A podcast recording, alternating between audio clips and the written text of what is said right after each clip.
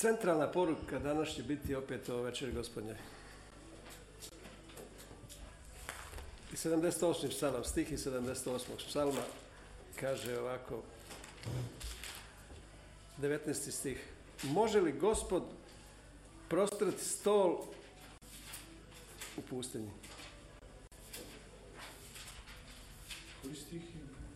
19. stih 78. psalma kaže može li gospod prostrati stol u pustinji? Ista riječ šulhan je kao trpezu prostireš pred očima dušmana mojih iz 23. psalma. Trpeza, stol, gospodnji, večera gospodnja, euharistija, vrijeme za zahvalnost. Tako se razvija zahvalnost. Kroz večeru gospodnju se razvija zahvalnost. Jedina žrtva koja je ostala u Novom Zavjetu. A kad smo zahvalni Bogu, onda piše osmi psalam da je onda ušutkan neprijatelj. Pogledaj u osmom psalmu što piše. Ustima djece dojenča da se u hvalu si pripremio protiv neprijatelja da ušutkaš mrzitelja zatvora. Znači kad čovjek zahvaljuje Bogu, onda je uvijek u direktnom zajedništvu i komunikaciji s Bogom, a u tom trenutku piše da je đavo u šabatu, a šabat znači počinak. Znači đavo je izbačen totalno, on ne radi tada. Ne može, znači ti si ga totalno onesposobio. Kod nas ovdje piše da postidiš, negdje piše da ušutkaš. Ja sam gledao, u originalu piše da je u šabatu. A šabat znači da ne radi.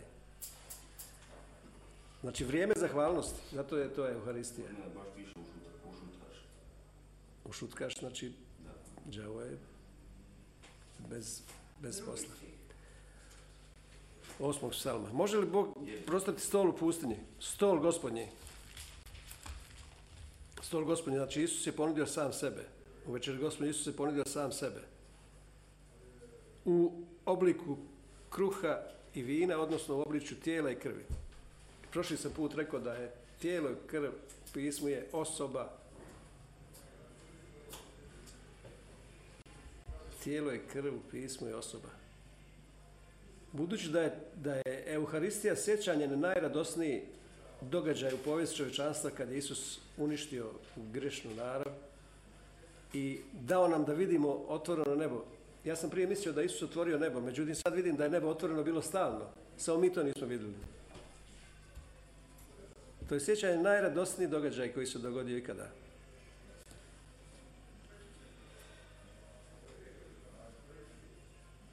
Zato je večera gospodnja radosna. Zato je večera gospodnja ovo otkrivenje koje Bog nas vodi je najmoćnije otkrivenje svih otkrivenja. Vrhunac vrhunaca Božje ljubavi.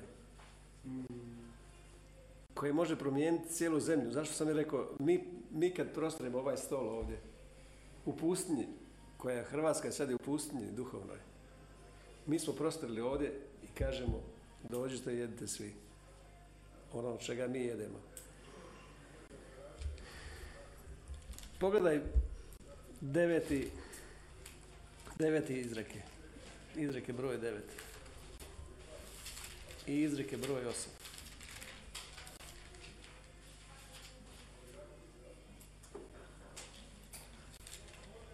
Ajmo najprije izreke devet.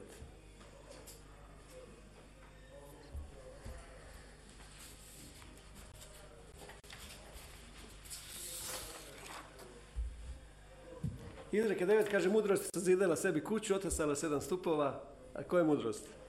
Isus. Koju kuću sebi sagradio?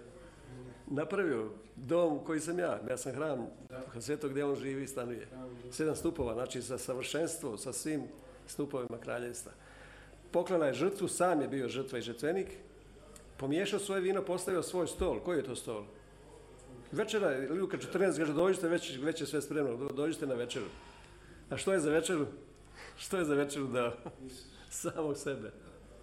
Što imam za večeru, kaže jedna pjesma popularna, Buđav lebac. Što imaš za večeru? Buđav lebac. Nije buđav lebac. U nas je lebac života, krug života. Što je za večeru? Pazi što piše ovdje. Poslala je svoje djevojke, anđeli, da objave sve gradskih visina. Tko je neiskusan, nek svrati ovamo, nerazumne govori. Hodite, jedite od moga kruha i pijte vina koje sam pomiješala. Ostavite ludost da biste živjeli, hodite putem razboritosti. Ja vam govorim da večera gospodnja je pitanje života i smrti. To nije tako jednostavno. Đavo je to pokrao najznačajnije, naj, nešto najznačajnije što je Bog ostavio. Isus je ostavio dva sakramenta, krštenje kao vjenčanje i obrok saveza kao stalno intimno sjedinjenje s Bogom. Održavanje postojećeg sjedinjenja s Bogom, odnosno postojećeg identiteta, stalno održavanje. I ova riječ ovdje pomiješava, pomiješano vino. Adam Clark, jedan od izučavatelja Biblije, je rekao, odnosno je pronašao što znači ovo pomiješano vino. To je vino koje nije razvodnjeno s vodom, nego je još pojačano. U njega bilo dodano med, mandragora kao afrodizijak, opijumi i još neke razne trave. Da bi totalno bio izgubljen u Isusu. Da se izgubiš u Isusu. Kaže, pjesmi na pjesama kaže, uveo me u odaje vina, pokrio me zastavom ljubavi. Znači, to je potpuno vino ljubavi. Potpuna opijenost sa Božjom prisutnošću. Kaže Matt Spinks jedan... Pa kako droga opijenost? Opijenost, da. Opijenost Božjom ljubavi. To je opijenost sa Isusom. Ne opijajte se vinom, nego, nego se opijajte duhom. Znači, to je potpuna opijenost sa Isusom. Znači, to ži- židovi su govorili o tome da je to, da je to vino. Matt Spinks kaže propovjednik da je doživjeti Božju prisutnost bolje nego 10.000 propovjedi. A ta Božja prisutnost izlazi iz nas. Iz potpune identifikacije sa, sa, sa Isusom. Kad sam rekao, kad iz fontane iz naših nu- unutarnjeg bića poteku potoci žive vode kroz naš razum, emocije i volju u okolni svijet. To je ono što, što nama predstoji. Ja to vjerujem tako i ja gledam to da Bog nije pristran. Ja Bogu govorim, Bože, ako to ja vidim kod mistika današnjeg vremena, kod mistika prošlog vremena, onda ti nisi pristran. Onda, onda, onda ja moram i to doživjeti. Ali kako ja to tražim od Boga, nisam ja to, u tu želju stavio u svoje srce. Sva radost tvoja neka bude Jahve, On će dati želje tvome srcu. Znači, On je to ulio želju moga srca, u mom srcu da, da On to ostvari. To nije moja želja. Ja hoću da se on manifestira, ja ne, te, ja ne težim za čudesima. Kod Matt, Matt Spinksa nedavno sam gledao ovoliki dijamanti se pojavljuju na službi. I sve druge stvari o, o zlatu i tako dalje. Kad se manifestirala Božja prisutnost koju je on tražio. A radi se o tome da da će kršćani zadnjeg 21. stoljeća, odnosno zadnjeg vremena, biti svi mistici ili ih neće biti. Ja vam to tvrdim. Slažem se. Neće biti običnih kršćana, nego će biti svi mistici. 28 puta u pismu se spominje misterion. Najveći mistik svih vremena od svih ljudi je bio Pavao. Riječ misterion i tajna se pominje tri puta u evanđeljima, jednom u otkrivenju kao tajna sedam zvijezda, tri puta u evanđeljima kao tajna kraljevstva, 23 puta se spominje kod Pavla, u Pavlovim poslanicama.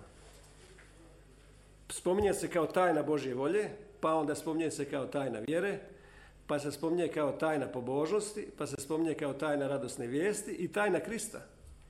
To su Pavlove stvari. U, u ponovnom zakonu piše da ono što se kriveno, što je tajanstveno pripada Bogu, a objava pripada sinovima. I, i ta riječ hok, odnosno hukatna kod židova, rabina je bila tajna koja nije, nije moguće razumom je spoznati, nego samo po otkrivenju koje donosi Duh Sveti. Znači, ta, tajna, ta misterija o kojoj Pavao govori je inicijacija u jednu tajnu doktrinu koja, koju, koju to uvodi samo Duh Sveti. Zato je Biblija jedna tajanstvena knjiga, odnosno jedna opasna knjiga koja, koju može neko zloupotrijebiti i dovesti ljude u zabludu. Ja vam govorim o tom misticizmu. Postoji tajna gospodnje večere. Tajna Krista je, je najveća tajna koja postoji. Pavao govori o tajni vjere Timoteju, govori o tajni pobožnosti. U Efežanima govori o tajni radosne vijesti. To je tajna. Znači ono što nije dano običnom čovjeku da zaključi, da zaključi, da razumije, nego, je- nego samo po otkrivenju koje dolazi od Duha Svetog. I jedno od tih tajni je tajna večere gospodnje. Vino koje je pomiješano.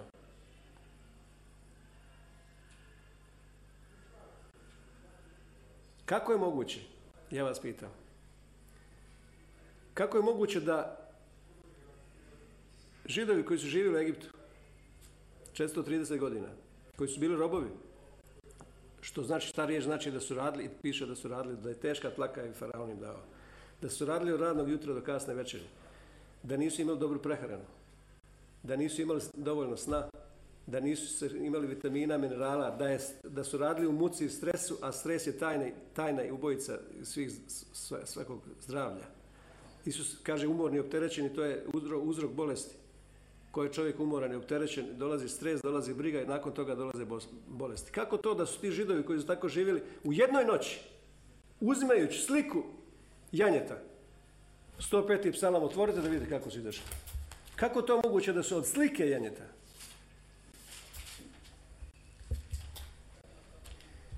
Sto peti psalam kaže. S 37. stih. Izvede ih sa srebrom i zlatom. U plemenju njih, njihovih nije bilo bolesnih. Znači, iz- izvede ih, jednom riječju izvede ih bogate i dobrog zdravlja. Kako to? Zato što su u izlasku 12 jeli janje. Koje je pečeno na vatru. I pojeli cijelo janje. I Bog im kaže, ajmo otvoriti malo izlaz, da izlaze 12 da vidiš što. Bog im kaže, pripremite se na put. Ićite na dug put. Pripremite se do vašeg obećane zemlje ima 40 dana hoda. Znate koliko su oni išli? 40 godina. Umjesto 40 dana da su išli da slušali Boga. U izlasku 12 piše. Deveti stih recimo. Ništa sirovoljne vode skuhane od njega niste jeli nego na vatri pečeno s glavom, nogama i ponutricom. Što znači sirovolj na vodi skuhano, nego vatre pečeno s glavom, nogama i ponudno. Isus, Isus koji je prošao kroz, kroz gnjev, kroz sud, koji je sada uskrsnuo. Znači ne, ne jeste onoga Isusa koji je hodao zemljom, koji je bio dobar čovjek, dobar propovjednik, dobar prorok, kao što ljudi misle da za Isus. Nego Isus onaj mi jedemo, kad smo prošli običajno zemlju, piše jedemo pržena zrnja. Prestala jesti mana, jedemo pržena zrnja. Kaže Jakov, deveti stih, 10. stih, znači glava, noge, unutrica, znači sve, sve su jeli, koga su boljeli, ko je bolio stomak, unutarnji organi, on je jeo džigericu. Što ti smeta što kažem džigericu? Džigerica se kaže džigerica. Jetrica, džigerica. Sve su jeli, noge. Pogotovo ljudi, pazite, koliko, ljudi, koliko je ljudi bilo od teškog rada koje su oboljeli noge. Tri milijuna ljudi židova je bilo u Egiptu. Glavu, koga je boljela glava, bilo koji dio, znači svo cijelo tijelo. Ništa od njega ne smijete ostaviti za sutradan. Što god bilo da jutro ostalo morate na vatri spaliti. A ovako ga blagojte. Opasani bogova s obučenom nogama i sa štapom u ruci. Znači spremni da pf, oda idete. Zamislite što to kaže. Opasanih bokova, opašte bokove, to je svoj um. S obućom nogama, spremni. Sa štapom u ruci, idemo. Jedite ga žurno, to je jak na pasu. I izašlo 3 milijuna ljudi. Jeli su, imali su krv nadvratnicima, poškropili krv i pojeli janje. Kako je to moguće? Da 3 milijuna ljudi je izašlo. Bogato i zdravo. Znači, dogod- Euharistija je na- radosno slavljenje sjećanja na najradosniji događaj u povijest čovječanstva. Kad se trenutačno to dogodilo. Znači, nije to vremenski proces u kojem mi postajemo to, nego mi smo to postali.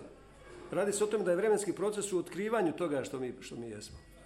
Vremenski proces samo u otkrivanju, ali nije u tom događaju. Jer vjera nije da te uči, vjeruj samo pa ćeš postati to. Ne radi se o tome, nego ti to jesi. Vjeruj da ti to već jesi. Ako je Isus zbog radosti koja je stajala pred njim podnio križ, čije radosti? I svoje i naše. Zajedničke radosti. On je pomazan ulje radosti više od svih. To znači da se nešto dogodilo na križu, ako on bio zbog, zbog radosti je podnio križ. Nešto se dogodilo na križu. I zato u onom izrekama osam što sam prošli put govorio, da to treba resti s radošću. To je blagovanje gospodnje večere Bog zamislio da to bude neizreciva i proslavljena radost, kaže Petar. Neizreciva i proslavljena radost. Izreke 8, šta piše?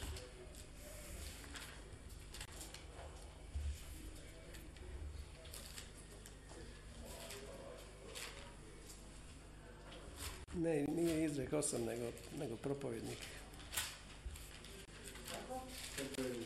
Propovjednik 9, 7.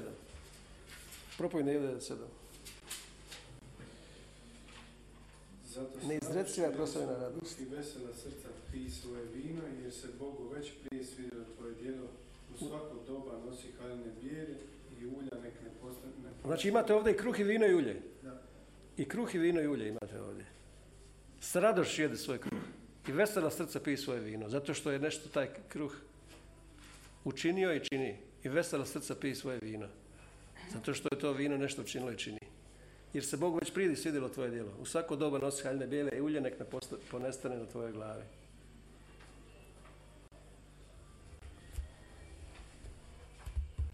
Jedna od najvažnijih riječi koju meni Bog rekao, jednom iznenada, je rekao traži moje lice.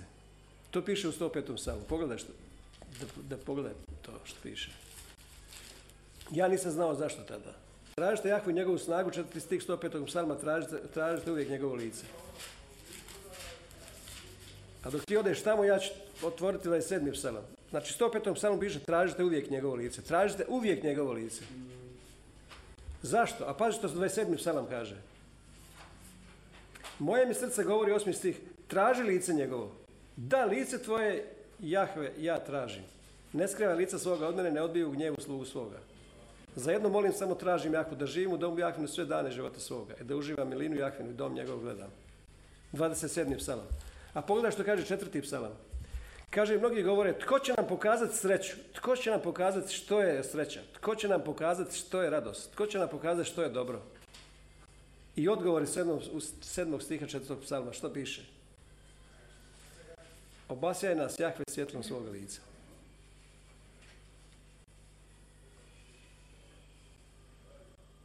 I vidiš što piše? Tko će nam pokazati sreću? Ne znam kako je negdje prevedeno kod vas. Četvrti psalam, sedmi stih.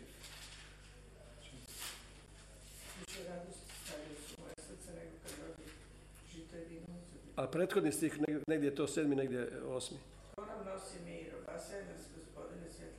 Kod mene piše tko će nam pokazati sreću.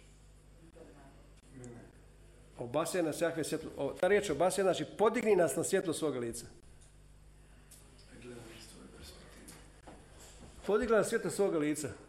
Ali kad je Mojsije tražio da mu Bog pokaže slavu, to je svoju dobrotu, onda mu Bog odgovara, ne možeš mene vidjeti na život ostati. Ne, ne može čovjek mene vidjeti na životu ostati. A Bog kaže traži moje lice. A ovdje kaže ne možeš, ne možeš me vidjeti i na ostati na životu. Što, što to znači? Znači šta, što Bog traži? Što Bog kaže da traži njegovo lice? Ako, ako, ako ja tražim njegovo lice, on kaže ako vidi, vidi moje lice ne može ostati živ. Što to znači? Sve stara, ne, novi, novi život. Pa znači, znači nećeš više biti isti. Da. To znači Bog traži da vidi njegovo lice da me ubije. Da, da. Da me podigne na svjetlo svoga lica, da mi pokaže kakav sam ja, da, pokaže, da mi pokaže da sam ja takav kao što je on. Jer cilj Božje mudrosti je bio da me učini jednakim sebi. I to je on učinio kroz križ. Kroz mudrost, tajanstvenu sakrivenu križ je Božja sila i Božja mudrost. Da su znali kneze ovoga svijeta ne bi gospodine slave razapeli jer će nam dati, jer će nas učiniti jednakim sebi, slavu, na našu slavu će učiniti to. Znači, kroz kriz smo mi učinjeni naj... kroz krv i tijelo. Kroz kruh i vino. On se zakleo samim sobom da će nas blagosiljeći blagosloviti i umnažajući umnožiti. Zakl- na zakljetu na krvi, obećanje i riječ. Obećanje i krv. Te dvije nepromjenljive stvari, da uđemo u utočište koje je Krist Hebrejima, šesto poglavlje. Obećanje koje je kruh, riječ i zakletva na krvi. Dvije nepromjenljive stvari koje Bog ne može prevariti. Da bi se utekli, da bi ušli u utočište koje je Isus. To su dvije nepromjenljive stvari. Znači, Bog ne može slagati obećanje i zakletva. To piše u Hebrajima 6, dvije nepremljive stvari. A to su njegovo obećanje i kruh, njegovo tijelo i zakletva na krvi, odnosno vino, odnosno krv, odnosno njegov život. Dvije nepromenljive stvari. Znači, Bog je pripremio način kako ja mogu biti sudionikom toga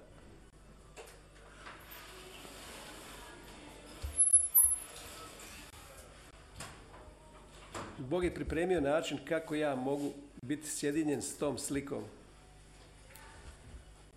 A to je večera gospodnja.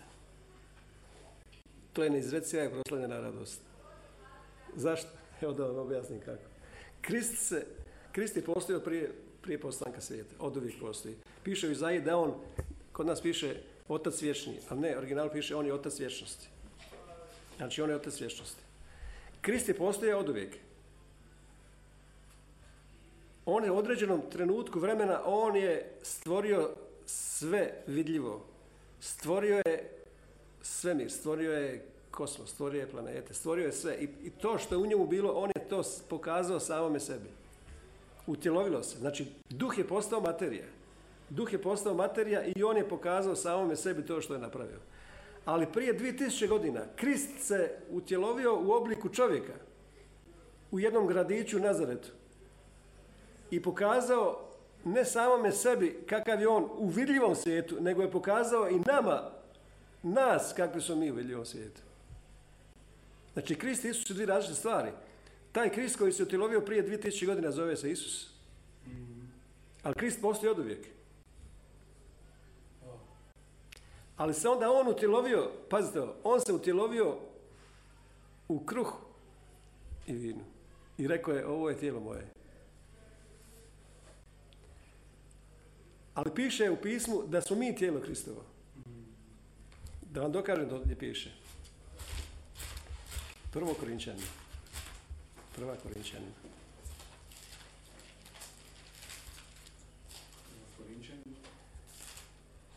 Prva Korinčanima.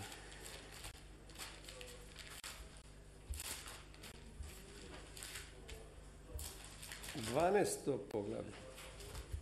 Kao što je naime tijelo, kao što je naime tijelo jedno, iako ima mnogo udova. I svi udovi tijela, iako su mnogi tvore jedno tijelo, tako je i Krist. Jer ovdje piše Isus? Ne, ne piše Isus.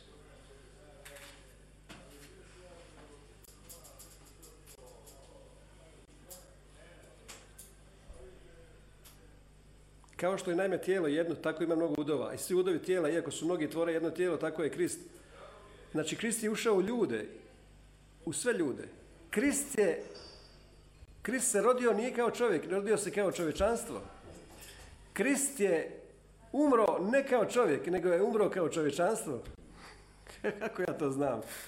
Pa u drugom, u drugom Korinčana petom pogledu 14 stih kaže jedan je umro, dakle. To znači Krist je umro kao čovječanstvo. I kad je on uskrsnuo, svi su, uskrsnuo je kao čovječanstvo. Jer Petar kaže, on nas uskrsnućem ponovo rodi. Kako to? Trećeg će nas dana podignuti, kaže Hošeja. U Adamu svi umiru, u Kristu će svi oživjeti. Znači, Krist je uskrsnuo kao čovječanstvo. To znači nema čovjeka koji nije uskrsnuo. Nema čovjeka koji naravno rođen nije. Nema čovjeka koji nije opravdan. O, to je skandalon kad je, kad je u Zagrebu jedan čovjek rekao, to je slušajući moju propovjed, su svi ovako rekli da to nemoguće. Samo oni to ne znaju, jer, jer je grijeh je uništen. I svi su opravdani, piše, svi su opravdani, ali pravednost stvarno primaju oni koji vjeruju. Zato što ljudi ne vide to. Jer će čovjek, pazite ovo, čovjek će uvijek ostati onakav kakav on u sebi misli. Iako Novi Zavjet kaže kakav je on, takvi su mi u ovome svijetu. Ali ako to neko nije javio, on će ostati u svome umu. To znači najveća pobjeda je obnova uma. Da ti vidiš to što je Bog. Nebo otvoreno bilo stalno. To je stalno bilo pripremljeno. Od, postanka svijeta. Od postanka svijeta to je bilo pripremljeno. Tako je i Krist. Pazite ovo. Znači Isus je zbog određene radosti Hebrejima 12.2 koja je stajala pred njim podnio križ. Ta riječ anti, može neko prevedi kao umjesto radosti. Nije točno prevedeno. Zbog radosti koja je stajala pred njim je podnio križ. Ali piše da je u Ivanu 8.56 Slušaj ovo. Ivan 8.56. Ja govorim o, mist, o mističnom. Pavao je najveći mistik. Ako ćeš propovijedati Pavlovo evanđelju, ti moraš biti mistik. Odnosno moraš razumjeti tajnu radosne vijesti, tajnu vjere, tajnu pobožnosti. tajnu Krista. Ivan 8.56. Pogledaj ovo. Ivan 8.56. Mislio je od radosti i želji da vidi moj dan. Moj dan. Abraham, otac vaš, piše u originalu da je skakao od radosti.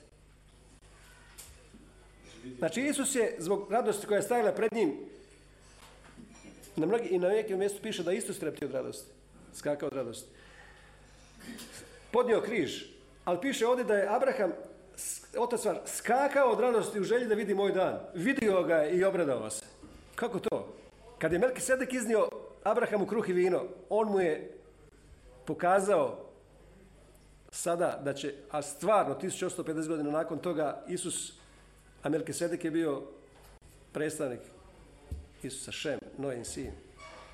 Pokazao mu je da će Isus stvarno dati svoj krv, svoj život, svoje tijelo i krv za dobrobit čovječanstva. Ali ne samo to. Znači, Abraham kada je primio kruh i vino, u stvari primio Isusa u sebe.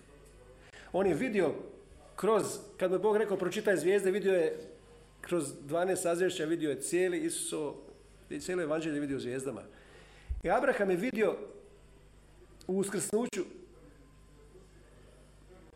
vidio je Isusovu krv, smrt, križ, uskrsnuće, vidio je 1850 godina prije. Dobio Izaka sa slikovitim značenjem.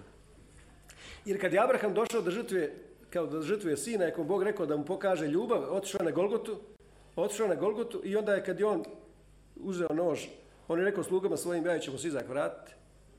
Jer što će Bog, Bog, Bog nije molog da pri- prima ljudske žrtve. On je pokazao ljubav da će, kad je vidio ovna zapletenog trnje, on je vidio trnovu krunu na Isusovoj glavi i rekao ovo je brdo Jahve na proviđanje, na Golgoti, da će Bog providiti žrtvu. Bog će dati svoga sina. On je to vidio i obradovao se. Abraham je vidio, ne samo Abraham se radovao zašto su mu je Bog rekao još u postanku 12, po postanku 15, po postanku 18, po postanku 22, Bog mu je rekao tvoj potomak će biti blagoslov za cijeli svijet. Abraham radovao da će njegov potomak, ne kaže se potomak u množini, nego u jednini biti blagoslovljen i cijeli svijet će biti blagoslovljen kroz njega. Po- Pogledaj u Galačanova 3 što je, koja je to radost. Koja je to radost? Galačanova 3. Kaže osmo poglavlje, a pismo predviđa da Bog vjerom opravdava narode. Unaprijed navesti Abrahamu radosna vijest, evanđelje. Znači Bog je propovijedao Abrahamu evanđelje. Ovdje piše evanđelje, kod nas prevedeno ovdje sa ovo dobro. Galačanima 8, 3 i 8. Po tebi će biti blagosloveni svi narodi. Jer znate da glavni blagoslov se prenosio sa Abrahama, Abraham, pa na Izaka, pa na Jakova, pa na potomke se, znači prenosio se glavni metak, to je blagoslov. Božja riječ koja to prema snagom za uspjeh i prosperitet u svakom području života. Prenosio se, ali međutim Bog je providio način da ne samo Abrahamovi sinovi po tijelu budu blagosloveni, nego da bude blagosloven cijeli svijet kroz potomka koji će se roditi od Abrahama. A taj potomak je ko? U Galačanu 3, od vidimo što piše. A obećanja su dana Abrahamu i njegovu potomku. Ne veli se potomcima u množini, već u jednini njegovu sjemenu, potomku, spermos, sperma i njegovu potomku, a to je Krist. To je Krist. A pa kaže, a kaže Galačana 3, 29. Ali ako vi pripadate Kristu, onda ste Abrahamo potomstvo, baštinici, Abrahamo blagoslova po obećanju. Znači, Krist, Krist je univerzalni Krist. Univerzalni Krist. Svemirski Krist se utjelovio u biljkama, u vinogradima, u drveću, u svemu. On je stvorio sve vidljivo, nevidljivo, manifestirao se u, u, u materiji, duh je postao materija i pokazao to samome sebi. A onda se utjelovio u čovjeku koji se nazvao Isus i onda je ušao u sve ljude I usk- rodio se kao čovječanstvo i umro kao čovječanstvo i uskrsnuo kao čovječanstvo i sve u sebi drži, sve, sve se u njemu drži, kaže u Kološanima. To znači problem kršćanstva je bio kroz povijest, zato je stradala i planeta, zato su dovođeni ratovi, i križarski ratovi i vjerski ratovi i ljudi su bili jedni druge i, i danas ljudi ubijaju ono što bi trebali ljubiti. Problem je to što ljudi hoće imati privatnog Isusa. A Isus je sveopći, svačiji. Isus kaže što što ste učinili me- učinili meni, učinili ste najmanjim od moje, moje braće. Ko je to? Pa svakom čovjeku. Znači, Krist je u svemu i u svima stanuje. Nema privatnog Krista. To je problem čovječanstva. Kad ti vidiš u, svemu Krista, sve što vidiš to je Krist. On kaže sve se u njemu drži u redu, piše u Kološanima. U svakom čovjeku Krista. Nema čovjeka. Čovjek koji nije isti Isus je nepostojeći čovjek. Vjerujte mi to. Bog koji nije isti Isus je ne i Bog. Isus je došao, pazi, niko nije nikada vidio Boga. Ali je došao jedan rođenac u krilu očevom, on ga objavio, piše u Ivanu 1.14. Ali ne samo da objavio Boga, jer kaže Filip, daj nam objavi, pokaži nam Boga i, do, i dosta nam je, dosta. Isus kaže u Ivanu 14, Filipe, ko je vidio mene? vidio oca, ja sam isti kao otac. A onda je došao objaviti nas, jer kakav sam ja, takvi ste vi. Znači Isus je došao ne samo da objavi oca, nego da objavi nas. Kroz križ je maknuo tu grešnu narav da mi nismo mogli vidjeti samog sebe, onakvi kako nas je Bog gledao kroz cijelu vječnost. Jer, jer ja sam oslobođen od grijeha kada? Prije postanka svijeta je zaklano janje. Ali ja to nisam vidio dok nije stvarno Isus manifestirao to na križu na Golgoti. Isus je to pokazao da ljudi svi vide i maknuo grešnu narav. Iako me Bog stalno gledao savršeno.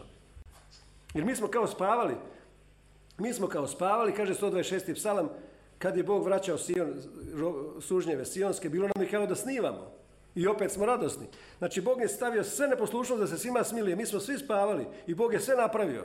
Već, bez moga znanja, bez mog sudjelovanja, bez mog glasovanja, bez moje krivice, bez moga slaganja, sve je napravio dok sam ja još spavao, nisam postojao. I učinio je sve da ja mogu goditi Bogu jer je On ugodio, da ja budem poslušan jer je On bio poslušan. Ne moram se približavati Bogu, ne moram se ništa truditi, On je sve već napravio. Sve učinio i onda me probudio, probudi se ti što spavaš i Krist će ti svijetliti. To je, to je tajna vjere. To je tajna vjere koja ruši svaku religiju, svakog pokušaj, svakog usavršavanja. Jer đavo uvijek hoće da te makne iz počinka u rad blagoslova, da te makne iz počinka jer mi smo Isusovo dovršeno djelo. Da on učini nas jednakim sebi, to je cilj mudrosti bio. A đavo hoće uvijek kroz, kroz kušnje, nevolje okolnosti, kroz neke razdražujuće stvari, nešto da te izbaci iz toga, da samo izađeš iz počinke da počneš raditi za, za svoju savršenstvo, da počneš raditi za svoj blagoslov, da počneš raditi za svoje zdravlje, da počneš raditi za svoje blagostanje, da počneš raditi za nešto što je Isus već dovršio. Znači sve je to izlazak iz počinka. Sve je to izlazak iz počinka. Ono što je meni otkriveno, prošli put sam rekao otkriveno da je tijelo i krv, znači osoba.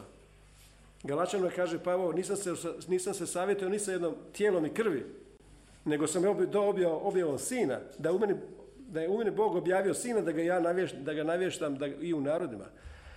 To znači tijelo i krv, znači osoba. To znači Isusovo tijelo i krv. Blagovanje iz tijela i krvi Isusa, to znači blagovanje osobe Isusa. To je najveći skandalon koji, koji, koji je postojao kroz 2000 godina kršćanstva. Kako je moguće da, da Isus sebe utjelovio, ako, se, ako je On sebe utjelovio, ako su duh i materija postali jedno, a On se utjelovio u ovome kruhu?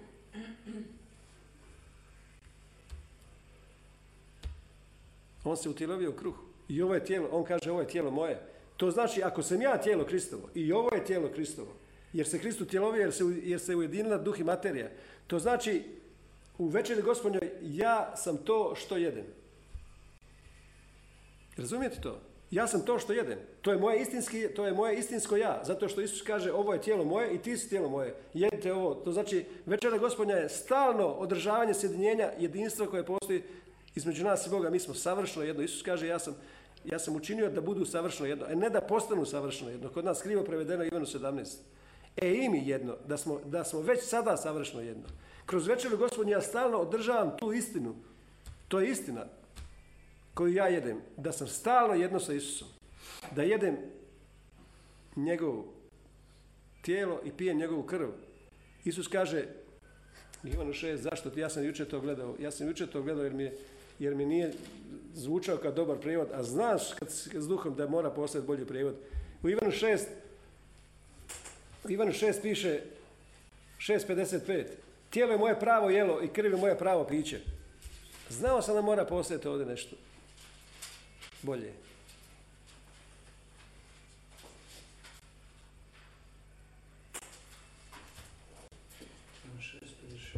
Znao sam da mora postojati nešto bolje. A ovako piše. Znate što piše ovdje? To što prevedeno kao pravo. Piše aletea. Istina. Znači jedino istinito jelo najbolje jelo koje postoji, ist, je istina, je moje tijelo. I jedina istina koju pijete je moja krv. Aletea, grčka riječ koja je sastavljena od a, što znači ne, i let, lantano, što znači sakriveno. Znači nije sakriveno, što znači nije sakriveno, nego je otkriveno. Otkriveno, prava istina. Piše u, u Marku 7 da Iva, Isus nije mogao ostati sakriven. To je lantano. A aleteja je alantano, znači nesakriven, odnosno otkriven, odnosno istinski. Ono, ono što je istina, prava istina, to, je, to znači prava stvarnost. Isus kaže najbolja, najbolje jelo koje postoji. Mnoga, mnoge bolesti kod ljudi nastaju zbog, zbog loše prehrane. A on kaže ovo je najbolja hrana koja postoji. Koja mi daje savršeno zdravlje božansko.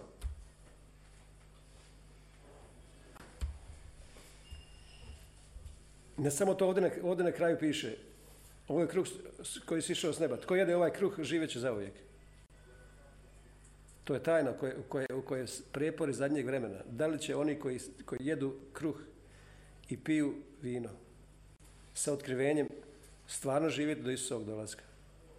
Jer, jer, i, jer ono što je Pavao otkrio, što je Pavel otkrio Isus i kaže ovo sam primio od gospodina, nije od apostola, nije ni od koga. Isus je rekao ovo činite, sjećajte se mene stalno, posjećajte se mene kakav sam ja, takvi ste vi u večeri gospodnjoj. Znači jede, ja jedem to, ja sam to što jedem. A to je istinsko Isusovo tijelo koje je i moje tijelo. Ja sam to što jedem.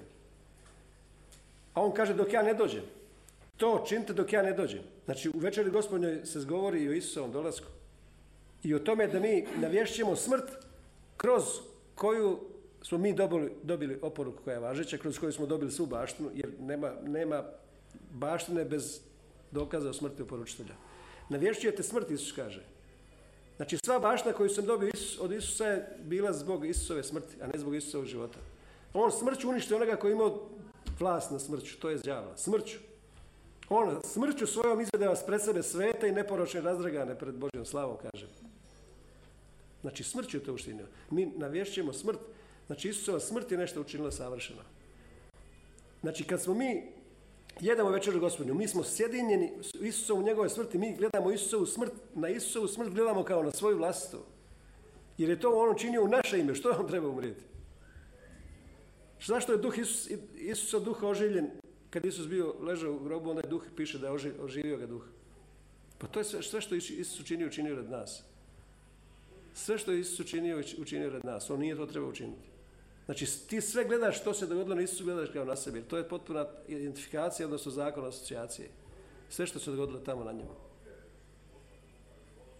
Ono što je meni otkriveno iznenada opet, budući da razmišljam stalno večer gospodina da nam da je to najveća sila, jača od atomske bombe. Zato su išli za svetim gralom. I general Patton i Hitler, svi stražili sveti gral, da Josip iz Arimateje, iz Arimateje Isusov učenik u jednoj plici, jednom kaležu se čuvao Isusovu krv kad je kapala sa križa, on se čuvao i onda je to ko ima, ima pobjedu na cijelim svijetu, zato što je to najjača sila. I to zovu to sveti gral taj.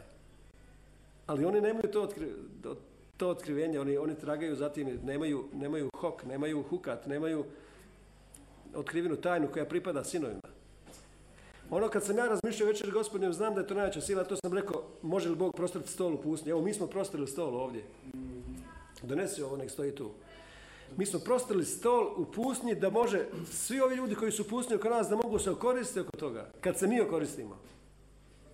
Jer kad su u Luki 24, kad su Kleofa i njegova žena, koji su bili slika Adama i Eve iz Edenskog vrta, jer je, jer je u duhu dana Isus šetao sa Adamom i Evom i umjesto da uberu se drvete života, oni su uberali s drvete spoznaje dobra i zla, otvorili su im se oči i vidjeli su sebe iz druge perspektive, a iako im je Bog rekao, ko vam je rekao da ste goli, da, ste, da, ste, da niste, ja sam vas rekao da ste pravedno svetost, da ste isti kao ja, Prvo što Isus učinio nakon uskrsnuća, našao je bračni par, našao je Kleopas, znači pozvan od oca, što isto se rekao Eka Leo, Kleopas, Kleopatras, pozvan od oca i njegovu ženu. Prvo je kad su oni dobili otkrivenje u Luke 24, Isus im je propovjeda. Isus im je našao je da oni idu u Jeruzalemu tužni, zašto ste ožalošćeni? A on kaže, ti jesi jedini čovjek što ne znaš. To je toliko radosno, Luka 24, to je toliko radosno, ja sam se na propovjedi dok se mi dao takvu radost, ja sam se toliko smio dok sam propovijedao, morat ću poslušati to ponovo. Vi ste jedini čovjek koji ne zna što se dogodilo u Jeruzalemu. Ma, vidi, molim te, kako ja jedan, jedini ne znam što se dogodilo. Otiđi Luku, 20 Luku 24. Ne znam ja je. U Luku 24. To je toliko, to toliko dobra vijest. Maus znači topla kupališta. Isus se vodi u topla kupališta koja je koja griju tvoje srce, koje ozdravljaju tvoje srce. Znači kupalište, što su toplice? Ideš u toplice. Božja riječ je knjiga za uživanje, za zdravlje, za blagostanje, za život. A religija je napravila da je to muka. Tog istog dana dvojica od njih išla su selo zvano Emaus, znači u toplice, topla kupališta. Udaljen Jeruzalema 11 km. Razgovarali su među sobom o svim događajima dok su tako razgovarali i pretresali. Približi im se Isus te dođe s njima. Njihovim očima bi uskraćeno da ga mogu prepoznati. Pazi, oni, oni kad ljudi kaže Isusa, e, hoćete vidjeti Isusa, ti, oni su vidjeli Isusa, a nisu ga upoznali. Znači, nemaš koristi da ti vidiš Isusa. Nijedan čovjek nema korist da vidi Isusa. Sada se Isus pojavi. Kad on o njemu ne zna ništa. O Isusu možemo samo dobiti u pismima. Kad su oni dobili otkrivenje Isusa u pismima, Isus je govorio njima u pisma kakav je on. Znači svi trebaju dobiti otkrivenje Isusa kroz pisma kakav je Isus. Isus je njima govorio o zakonu o prorocima, trebao je govoriti o psalmima, ali onda su došli do kuće pa im nije stigao. Poslije im je govorio o, psa, o psalmima gdje god se govori o njemu. Jer kaže da je Mojsije o meni pisao, cijelo pismo je Isus, a to jest o meni. I o tebi. Kakav je to razgovor što ga vodite među sobom? Oni se zaustaviše ožalošćeni. Te mu jedan od njih Kleofa reče, znači Kleopatros i Kleopatra, ti si jedini stranac Jeruzalemu koji ne znaš što se dogodilo ovih dana. Stvarno, jedini on ne zna. I sad on njima priča, 11 km propovjed, pazite ovo, 11 km on njima propovjeda sve u starom zavjetu što se odnosi na Isusa. Nakon te najbolje propovjed koja je ikad propovjeda na ljudskom biću u povijest čovječanstva, nakon te propovjedi. Znači, Isus vam propovjeda i oni još ne vide. Ne postoji bolja propovjed. Ne postoji bolja propovjed. Isus propovjeda njima 11 km. To znači 2,5 sata. Isus im propovjeda najbolji propovjednik svih vremena. Propovjeda pozvanom od Boga, bračnom paru. Propovjeda im. I on govori u 25. stihu, o ljudi bez razumijevanja i spore pameti. Sporog srca u originalu piše. Za vjerovanje svega što su proroci govorili. Zar nije trebalo da Mesija pretrpi i uđe u svoju slavu? I počeo, znači mi zajedno s njim ušli u slavu. Sve što, se dogodilo s njim, dogodilo s nama. I počeo od Mojse sljedeći sve proroke protumačim što se na njega odnosilo u svim pismima. Kad se približiše selu, kao su išli, on se pričini kao da ide dalje, jer on je htio još reći im u psalmima, da je on u psalmima. Oni ga uzreše ostavljati, moliti ga, ostani nama jer je večer dan i već na izmaku. Znači on bi, on bi nastavio, ali oni ga traže da dođe. To isto da iz toga možeš izvući nešto. Isus, Isus učini uvijek kao da prolazi. Uskoči. I uđe da ostane s njima. Dok je sjedio, znači jedan, za stolom, uzeo kruh, dva, uze, z- blagoslovi, tri, razlomi, četiri, pa im ga dade pet, blagoslov. Da li su oni vidjeli probodene ruke kad je on jeo njima kruh? Možda su vidjeli probodene ruke. Ali uglavnom, mene zanima trenutak kada Luka, doktor koji pažljivo piše, on piše pažljivo događaja, piše, dragi Teofile, ja pažljivo sam istražio sve. Doktor Luka piše u ovom evanđelju Pavlov učenik. Zanima me trenutak u kojem su oni prepoznali Isusa. A šta kaže crkva sastajala u apostolskoj nauci lomljenje kruha zajedništvu koji na nije i u molitvama u zajedničkoj kom- komunikaciji s Bogom. U ustrajali svaki dan u lomljenju kruha, u lomljenju kruha, u lomljenju kruha, u kruha. Zašto u lomljenju kruha? Zato što je to održavanje koji nije sjedinjenje s Bogom. Razlom ih dade. Njima se otvoriše oči. Zatvorene u Edenskom vrtu. Nakon 4000 godina. Jer se Ad- Adamu i Evi otvorile oči na ovu vidljivu stvarnost.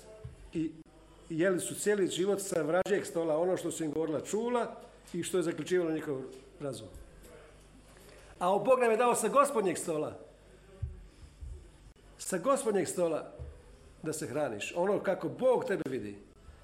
Sa trpeze koje ti on dao. Da, vidite, da te vidi na licu Isusa pokazao mi, obasjao me slavom pokazao mi ko sam ja na licu Isusa, kaže druga Korinčeva 4.7.8. Da, da me Bog obasjao da vidim sebe na, u licu Isusa. Kao što, koje on mišljenje ima o meni i koji ima isto mišljenje o sebi.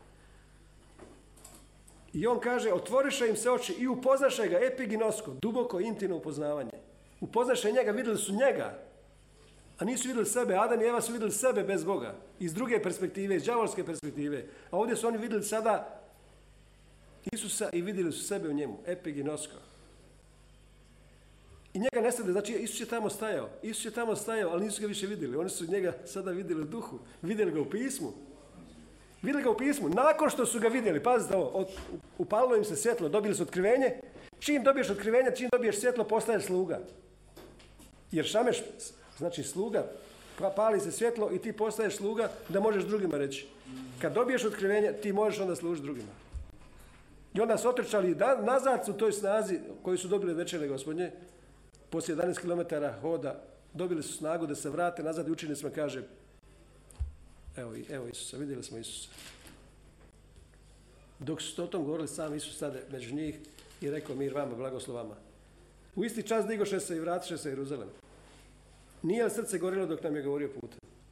A njega ne sada ispred njihovih očiju. Znači, pazite ovo, što, što vam hoću reći. Dok sam, raz- dok sam ovo sam napravio kao uvod ono što sam raz- razmišljao večeri gospodnje. Dok sam razmišljao večeri gospodnje od prošlog otkrivenja kad mi je Bog pokazao da tijelo i krv znači osoba. Znači, jeste, jesti nečije tijelo i krv, znači jeste osobu. Jer Pavo kaže, nisam se savjetovao ni sa tijelom, ni sa krvi. Misli se na čovjeka.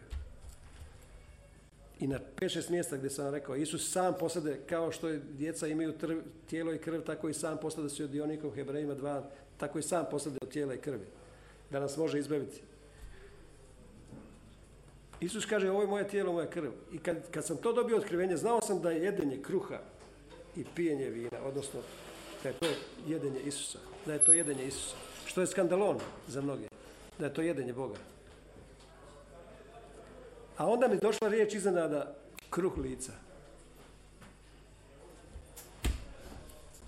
I onda sam to pošao istraživati što je to lice Božje. U starom zavjetu, lice, vidite lice Božje, je bilo vidjeti kovčeg zavjeta. To je, to je njima bilo lice Božje. Imam nekoliko stihova, mogu vam pokazati to. Vidjeti lice Božje znači vidjeti kovčeg zavjeta. To je bio, tu je bila Božja prisutnost, tu je bila šekina, tu je bila Božja slava. To je slika Isusa. Nakon što je Salomon dobio mudrost u snu, on je odmah prvu stvar što je išao je išao je tražiti kovčeg saveza da vidi, da vidi Isusa. Znači mudrost je onaj koji traži lice Božje. Lice Božje je bio kovčeg saveza. Mudra je onaj čovjek koji traži Isusa, koji je lice Božje. Isus kaže, ko je vidio mene, ide oce. Ja, oče, ja sam objavio tvoje ime. Ko je vidio mene? Znači, mudrost je traži lice Božje. Zašto? Zato što ćeš se ogledati u tom licu. Ogledat ćeš se. Slušaj ovo. Znači, kovčeg saveza je lice Božje. U starom zavjetu ima puno stihova. Nemam vremena sad da vam to govorim. U izlasku 25 30 piše ovako.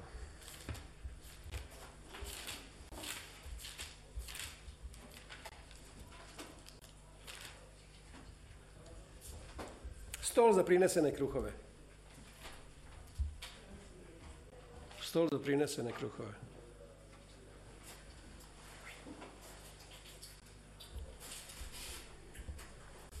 Napravi od bagrema drva stol, dva lakta, dug, daka, širok lakat, pol visok, čistoga zlata, obložena, čini mu naokolo završni pojas od zlata. Stol za prinešene kruhove bio je slika Isusa. I na, stol, na tom zlatnom stolu su stajali, stajao je vrč vina i stajalo je 12 kruhova za 12 plemena. Piše ovako. I kad napraviš to, sve zadnji stih piše, načini ga od čistog zlata, 30 stih kaže, na stol uvijek stavljaj pred moje lice prineseni kruh. Ima neko bolji prijevod? 30 stih, Među, Koji je 30? 30. da, 25, 30. Na stol. Na stol svakda, na stol svakda stavlja predame prikazani kruh. Prikazani kruh. A nije prikazani kruh, nego to piše, nastavljaj kruh moje prisutnosti. Ili kruh lica gospodnjeg. Kruh obličje. Kruh obličja. Kruh lica Božjeg ili kruh Božje prisutnosti. Pazi ovo. Poka 16. psalam kaže pokazat ćeš mi stadu život u tvojoj prisutnosti i punina radosti. Puninu radost pred licem tvojim drugo, drugi prijevod kaže. Ovaj kruh se zvao kruh lica Božjeg ili kruh Božje prisutnosti. To znači ovaj kruh je kruh Božje prisutnosti. U njemu je Božja prisutnost. Ti jedeš samo Božje prisutnost. I paze ovo, znači svećenici, ajde pogledaj Le- Levitski zakon 14. 24. poglavlje Levitskog zakona. 24. poglavlje, poglavlje 24. poglavlje Levitski zakon 8. 5. stih.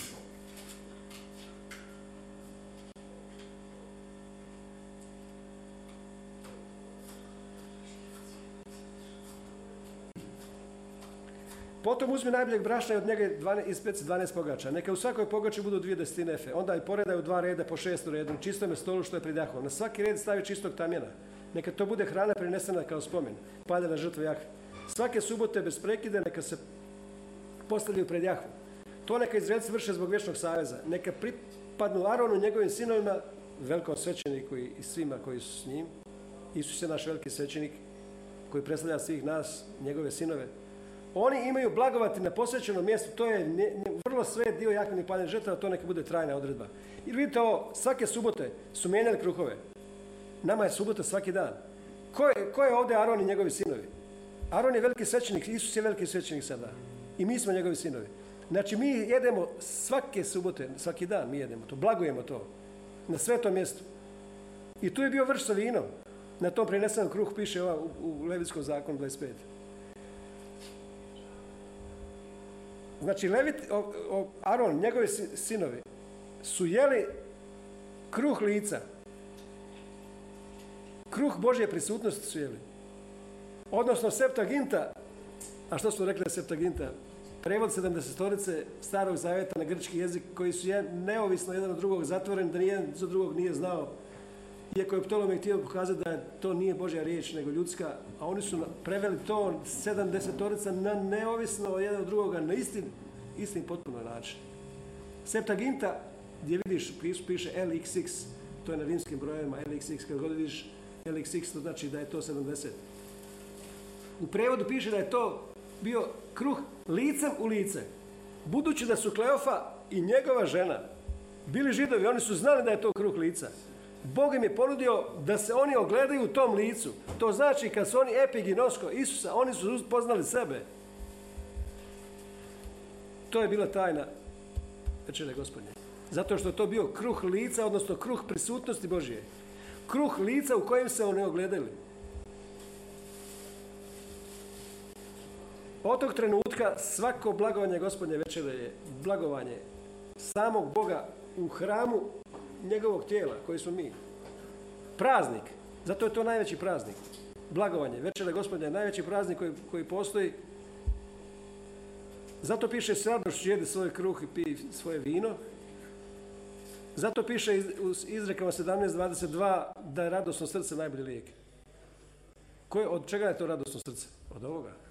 Od toga što se dogodilo na križu. Zbog radosti koja je stajala pred njim, zbog radosti je stajala pred njim, Isus je podnio križ.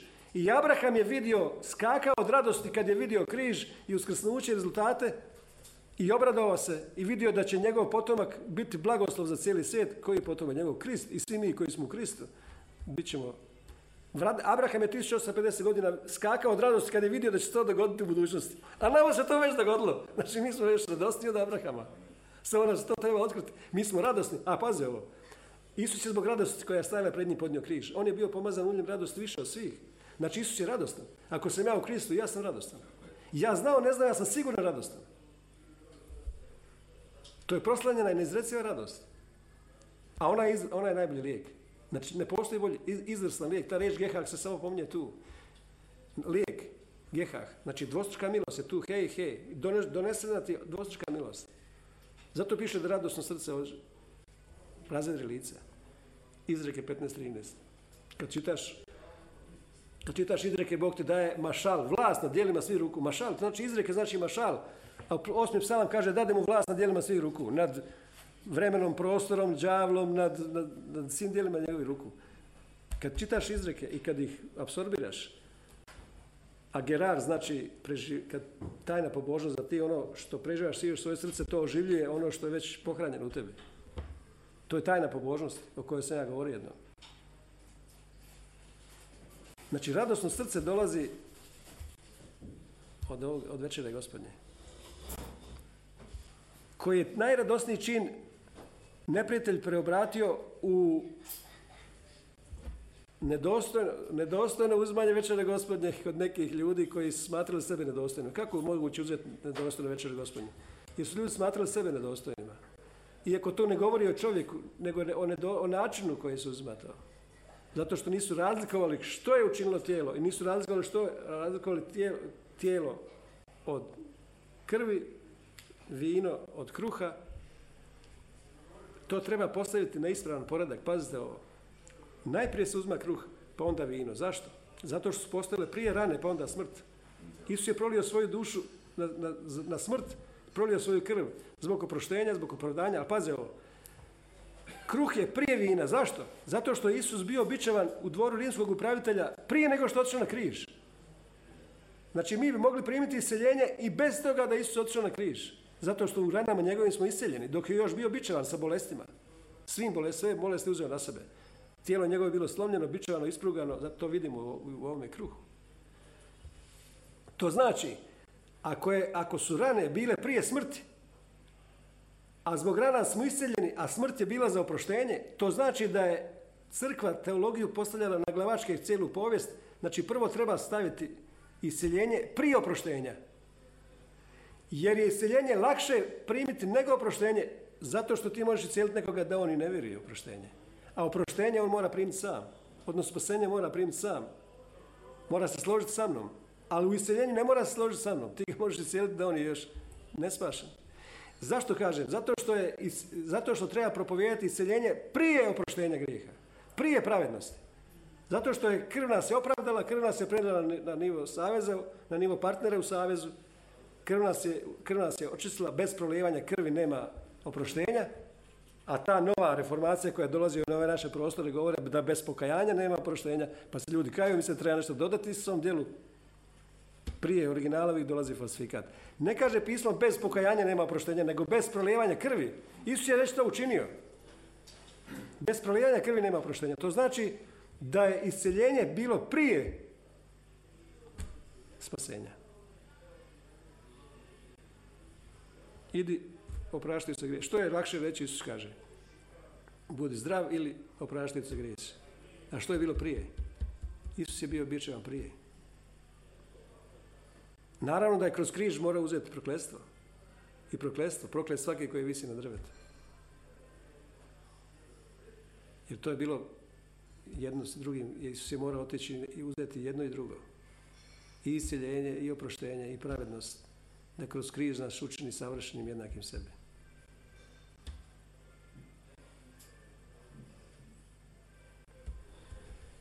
Svojom prisutnošću, paze ovo, ako je ovo kruh lica, odnosno kruh Božje prisutnosti, jer se prevodi negdje, panim, panim znači lice Božje, odnosno lica u mnogim množini, gdje god im, u hebrejskom to je množina.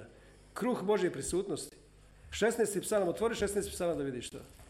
Jedan veličanstveni psalam. Koji, koji Petar citira u dijelima apostolskim dva, nakon što je Duh Sveti sišao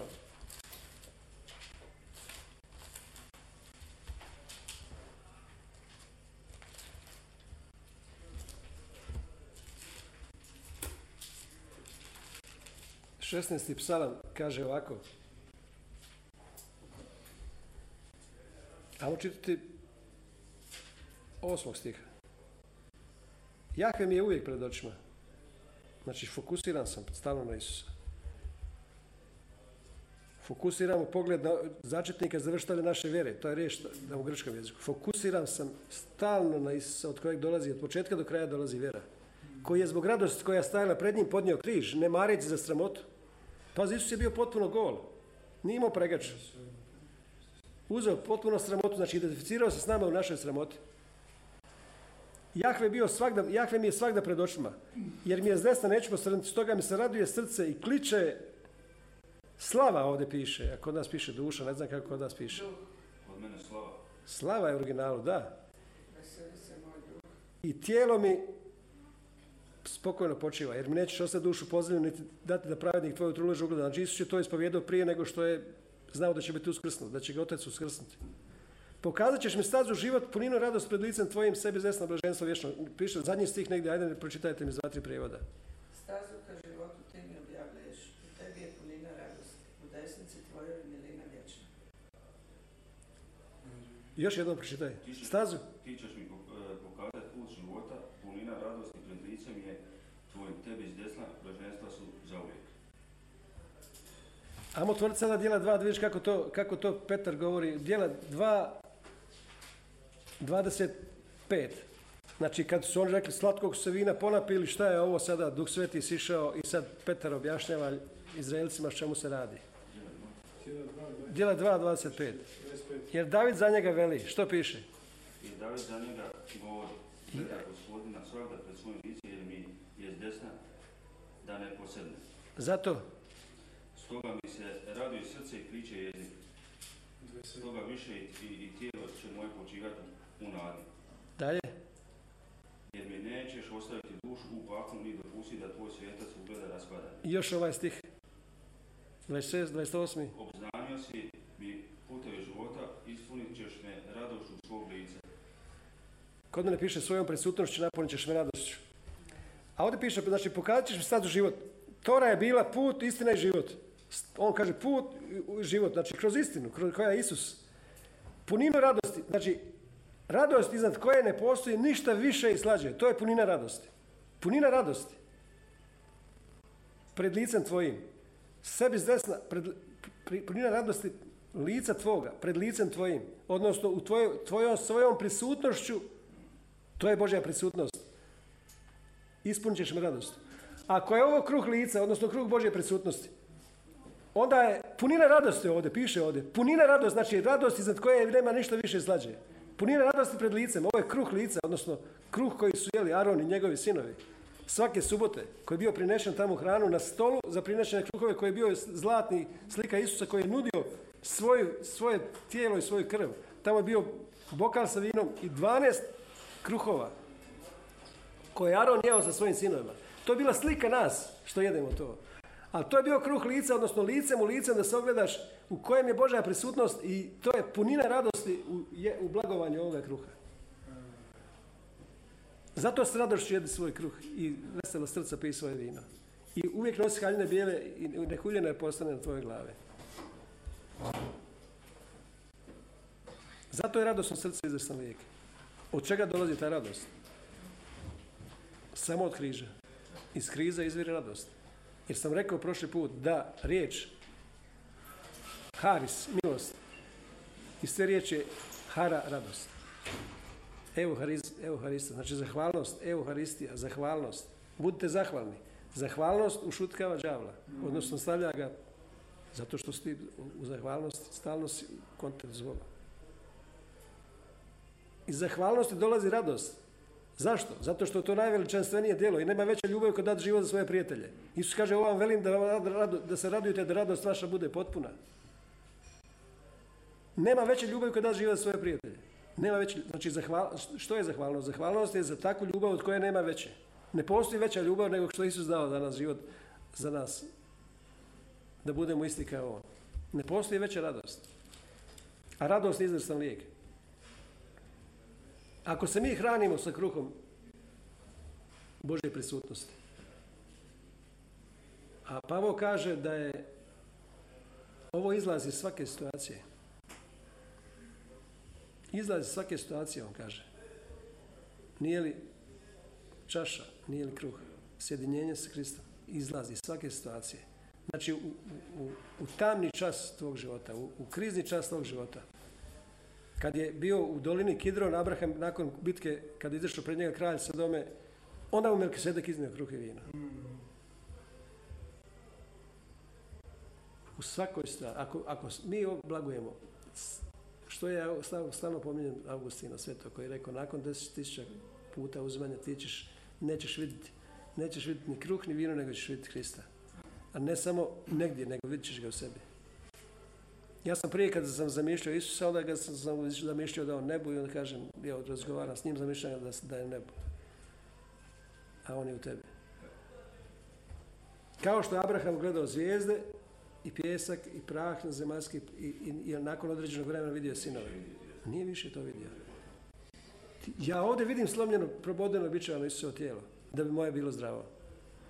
Ja vidim ovdje što je Isus učinio. Ja, ja vidim sada kroz ovo što je Isus učinio. Što je učinilo njegovo tijelo, što je učinilo njegova krv. Ali ne samo to, to je, to je tijelo i krv je osoba. Ja jedem osobu. Ja sam to što jedem. Ja jedem pravog sebe. Pravi svoj istinski identitet. Jer je ovo kruh lica gospodnjeg u kojem se ja ogledam. Kruh lica, odnosno, kaže se Plagita rekla, kruh licem u lice.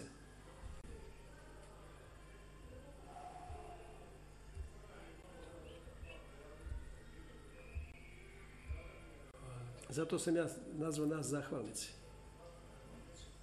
Ne vjernici, ja više, to, više bi stavio da smo zahvalnici. Jer je sve gotovo učinjeno. Dođite na večeru, večera je spremna, dođite, već je sve učinjeno. Mi smo bili kao uspavani, Bog nas probudio i rekao, pogledajte što. Kad je Bog vraćao sužnjeve sionske, bilo nam je kao da snimamo. kaže, kaže 126. psalam, opet smo radosni. Kolika nam dijela učini Bog? 126. psalam, da. 126. psalam kaže. Kad je Jahve vraćao sužnjeve sionske, bilo nam je kao da snivamo, usta nam bijehu puna smijeha, a jezik licanja.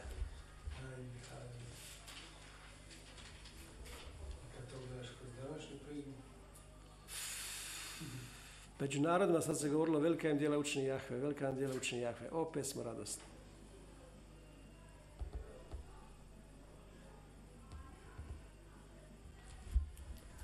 I jezik kliče, kaže. U, u, na starom zavjet piše kliče slava, a u novom zavjet Petar to prevodi kao kliče jezik. Znači mi jezikom proslavljamo Boga za to što je učinio. On kliče slava, a ovdje piše kliče jezik. Odnosno piše jezik skače od radosti. Ista riječ kao što je Abraham skakao od radosti.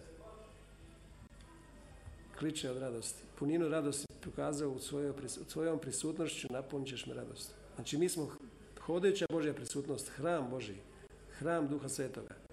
U toj Božjoj prisutnosti je punina radosti. Mi smo sama, sami punina radosti. Samo nam se treba otvoriti oči da to vidimo. I ta radost, ta radost čuva tvoje zdravlje. To je najbolji lijek. Znate da se endorfin luči, da je smijeh zdrav. Sve se, sve se mijenja. Sve se mijenja kada je srce radosno. Prva stvar koju će đavo napast je radost. Kad ti krade radost, vrati se uvijek na križ. Uvijek se vrati na večer gospodnja. I vidi što Isus učinio. I kad počneš zahvaljivati, i zahvalnosti se sve mijenja. Sve se mijenja i zahvalnosti. Ako je Isus zbog određene radosti koja je stajala pred njim podnio križ i Abraham je treptio od radosti, skakao kad je vidio križ koji će se dogoditi. A kako mi koji živimo vrijeme kad se to već dogodilo? Kaže, to su proroci govorili o vama na vašu slavu. Petar kaže. Oni su upućivali na to doba koje, što bi oni dali da su mogli živjeti u vaše, u vaše vrijeme. Ali nisu, nisu vidjeli. To, tek to je tek za nas bilo. To Petar piše u svoje poslanice. To znači da mi živimo u najboljem vremenu. U najboljem vremenu živimo. Ovo su spasenje istraživali, ispitivali proroci koji su prorokli vama milost. Dok su ispitivali na koje je nekakvo vrijeme počivao Kristo duh koji bijaše u njima, kad je unaprijed navešćivao Kristu određene patnje i slavu, što će doći poslije njih. Bijaše im je objavljeno da nisu za same sebe, nego za vas iznijeli ono što su vama sada, uz pomoć Duha Svetoga, što je poslan s neba, objavili propovjednici radosne vijesti i što u anđeli žele zaroniti. Zamisli koja je veličanstvena riječ. Zato opašte bokove svoje, to je svoj um, budite trijezni, potpuno stavite u nadu milost, da će vam se Isus otkriti u tom trenutku što vam kad vam treba. Otkriće vam se takav kakav vam treba u datom trenutku. Tako da ovaj prijevod piše, on nas piše, objavit će se u buduće vrijeme. Ne. Zato opašte svoje bokove, to je svoj um. Budite trijezni, ta riječ nefo, znači bez ikakve primisli nekoga sredstva opijanja, vračarstva, alkohola, bilo čega. Zašto? Zato što moraš čuvati trijezan svoj um. Tu je najveća bitka. Čim malo u umu dođe nešto, ti gubiš bitku. Čim dođe malo opije, opijene, više nije tvoj, nije tvoj razum. Već ima neko upliva u taj um. Zato da piše budite trijezni. Znači potpuno bez primisli, bez imalo ičega što će zamagliti tvoj um. Stavite svoju nadu milost. Jer će Isus se objaviti u trenutku baš takav kakav vam treba u datom trenutku. Ako, ako, ako, ako u pitanju zdravlja, on će se objaviti kao tvoje zdravlje. Jer kakav je on, takvi su mi u ovome svijetu. Kako je dobro i ugodno živjeti zajedno s Isusom u počinku 133. psalm kaže.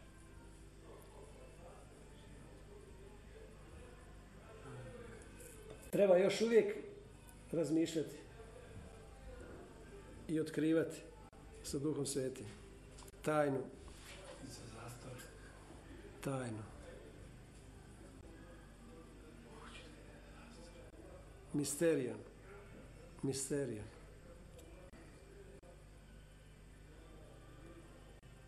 Misterijan. Pavo kaže, ja sam odlučio ne vidjeti u vama ništa osim Krista kroz križ. Misterija.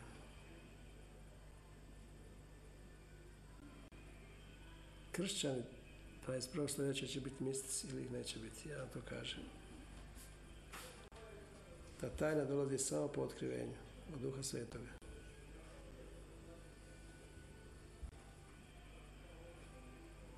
I mi smo prostali ovaj stol ovdje za cijelu zemlju. U pustinji duha. U pustinji neznanja. Zato piše dođite i jedite. Dođite vi neiskusni, jedite, kaže izrekao. Vina kojeg sam pomiješala.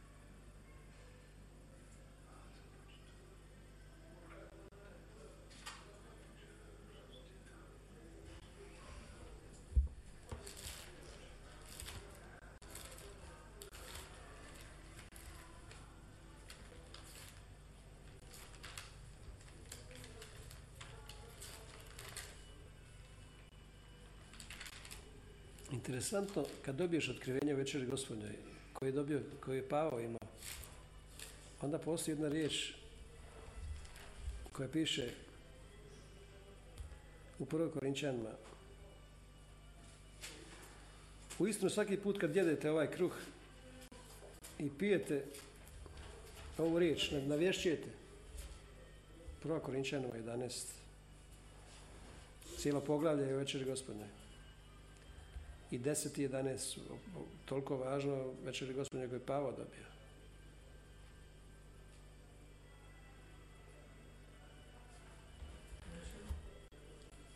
Znači 26. stih u istinu kad svaki put kad jedete ovaj kruh i pijete ovaj kaleš navješćujete smrt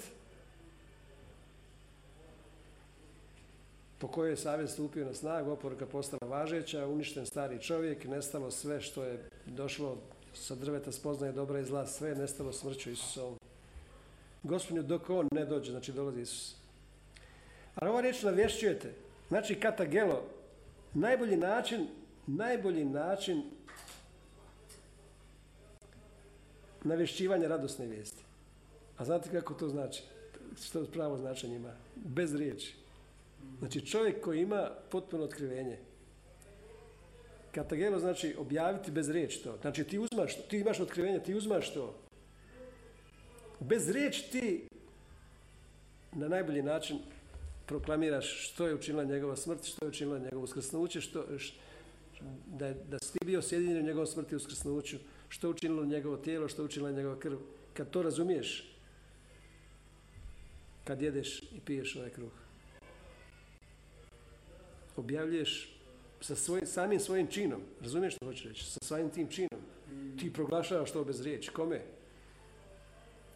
Vlasnima, poglavarstvima, anđelima, ljudima, svima u sva tri svijeta. Ne raspravljaš se. Ti znaš što, navješćuješ što je učinila njegova smrt. Novi savez. Što znači novi savez? Potpuno sjedinjenje. Jedno. Savezu se postaje jedno. Sjećajte se svoje smrti u sjedinjenju koji sam ja učinio u vaše ime, Isus kaže. Znači, potpu, to je potpuna identifikacija. Isus je umro mojom smrću, piše Hebrejima 2, on je milošću Božjom za svakog umro. Znači, on je umro kao osoba, on je umro kao čovječanstvo. Za svakoga je iskapio smrt. Znači, ja ovdje gledam smrt starog svog čovjeka i uskrsnuće novog čovjeka i, i ono što je njegova krv učinila prije još postanka svijeta zaklanjanja. Oprostila, opravdala, prenijela nivo partnera. Ne samo to, očistila moju savjest, dala mi svjesnost o pravednosti. Krv, koliko će više krv Krista, ne nego bez manje janjeta. Očisti moj savjest, dati mi svjesnost o pravednosti, da mogu služiti živom Bogu. Sve je to učinila krv. Očišćeni u, savje, u srcima zle savjesti, kaže Hebrejima 10.22. Očišćeni u srcima, ne očišćeni srca, nego očišćeni u srcima od zle savjesti. Sve je to učinila njegova krv, koji je njegov život. Tijelo i krv, to je Isusov život. Da imam udio u njegovim patnjama. Da postignem Krista. Da dohvatim Krista jer je o mene dohvatio.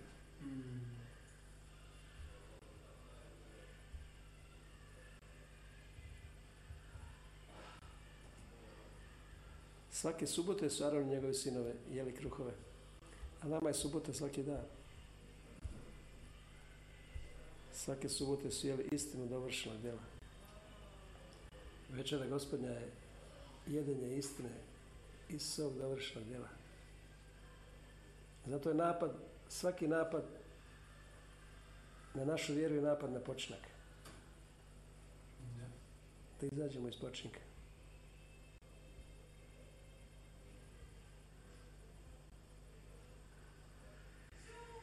Isus je počinuo kada se učinio savršen, da vidimo da smo savršeni. Jednim jedinim prinosom. I počnuo jer je dovršio. I sjeo. Pošto oči samim sobom očistio grijeh. Znači na činjenici moga, moje nevinosti i pravednosti Isus sjedi. Ne bi mogao sjesti da nije samim sobom očistio grijeh. Čime? Krvlju.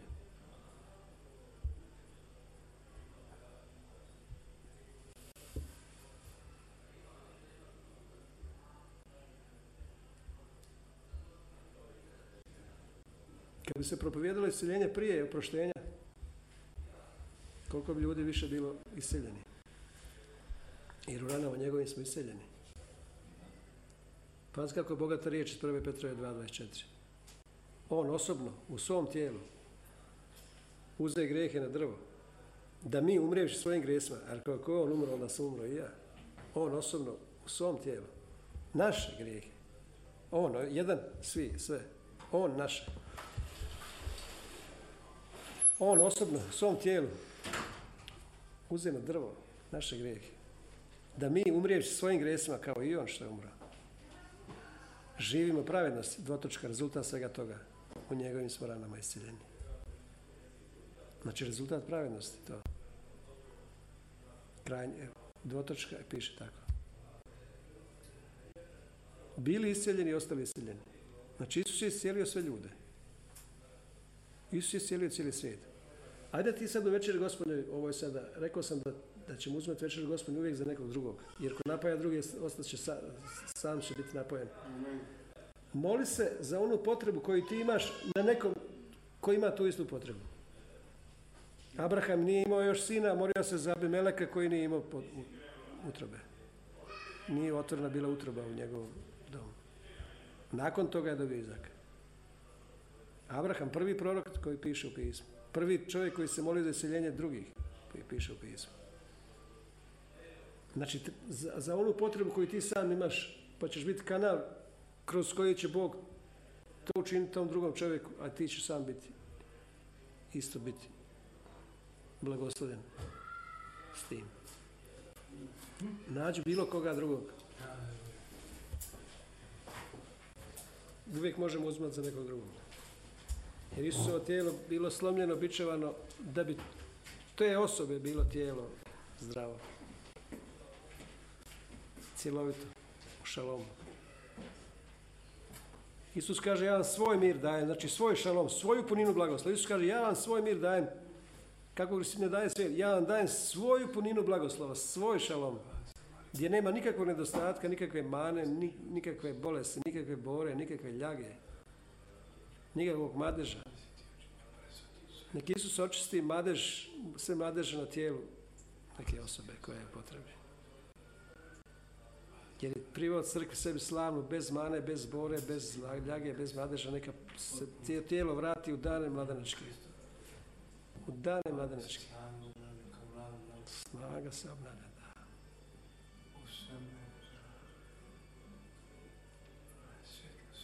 Ti jedeš Isusovo tijelo, jedeš Isusovu mudrost, jedeš Isusove bubrege, jedeš Isusovu jetru, jedeš Isusovu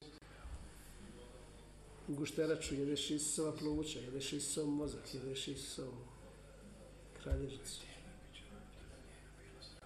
glavu, kož, nokte, kosu. Isus je moje zdravlje. Kako je Isusovo zdravlje, tako je moje zdravlje.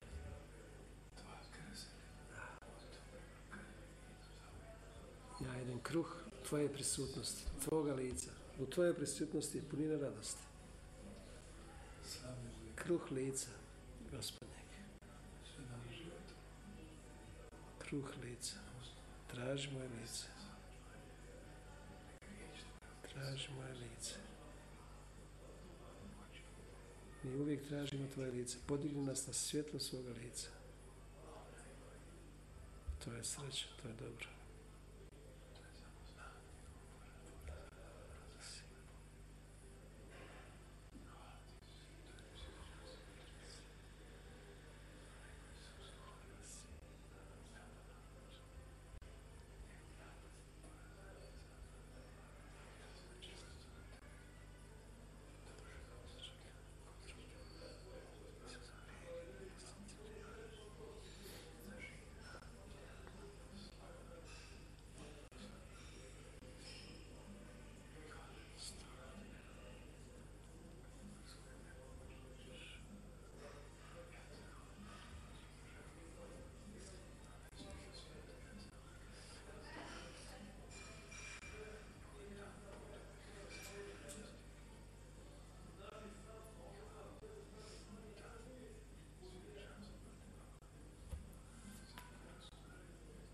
Kako su Luter i Kalvin raspravljali?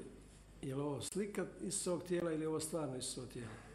I onda je Luter nožem na stolu izrezao i napisao ovo je tijelo moje, a ne simbol moga tijela. Znači, dijelo, duh i materija su se sjedinili ovdje. Ovo je kruh prisutnosti Božje. Isus je prisutan svugdje. Nema mjesta gdje nije prisutan. A on je sve prisutni Bog, sve vremenski Bog. On je htio da kroz ovo ostanemo u stalnom sjedinjenju s njim. On je providio to i rekao, stalno uzmate ovo često. Kao Aronovi sinovi svake subote. Blagojte na svetom mjestu. Mi smo postavili stol, ti si se stol sa prinesenim kruhovima i vinom. Mi smo ga postavili za cijelu naciju. Amen. Dođite, jedite od ovog kruha i blagojte od ovog vina koji si ti pomiješao. S radošću cijela nacija. Mi ime cijele Hrvatske uzmamo ovo. Aleluja. U ime cijele Hrvatske.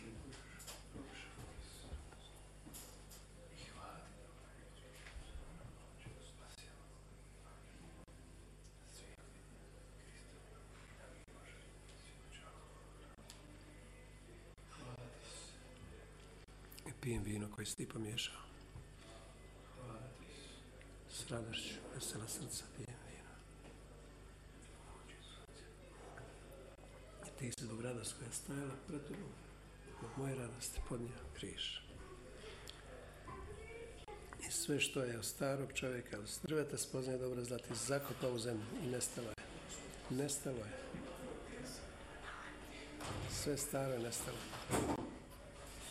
Sve staro je nestalo.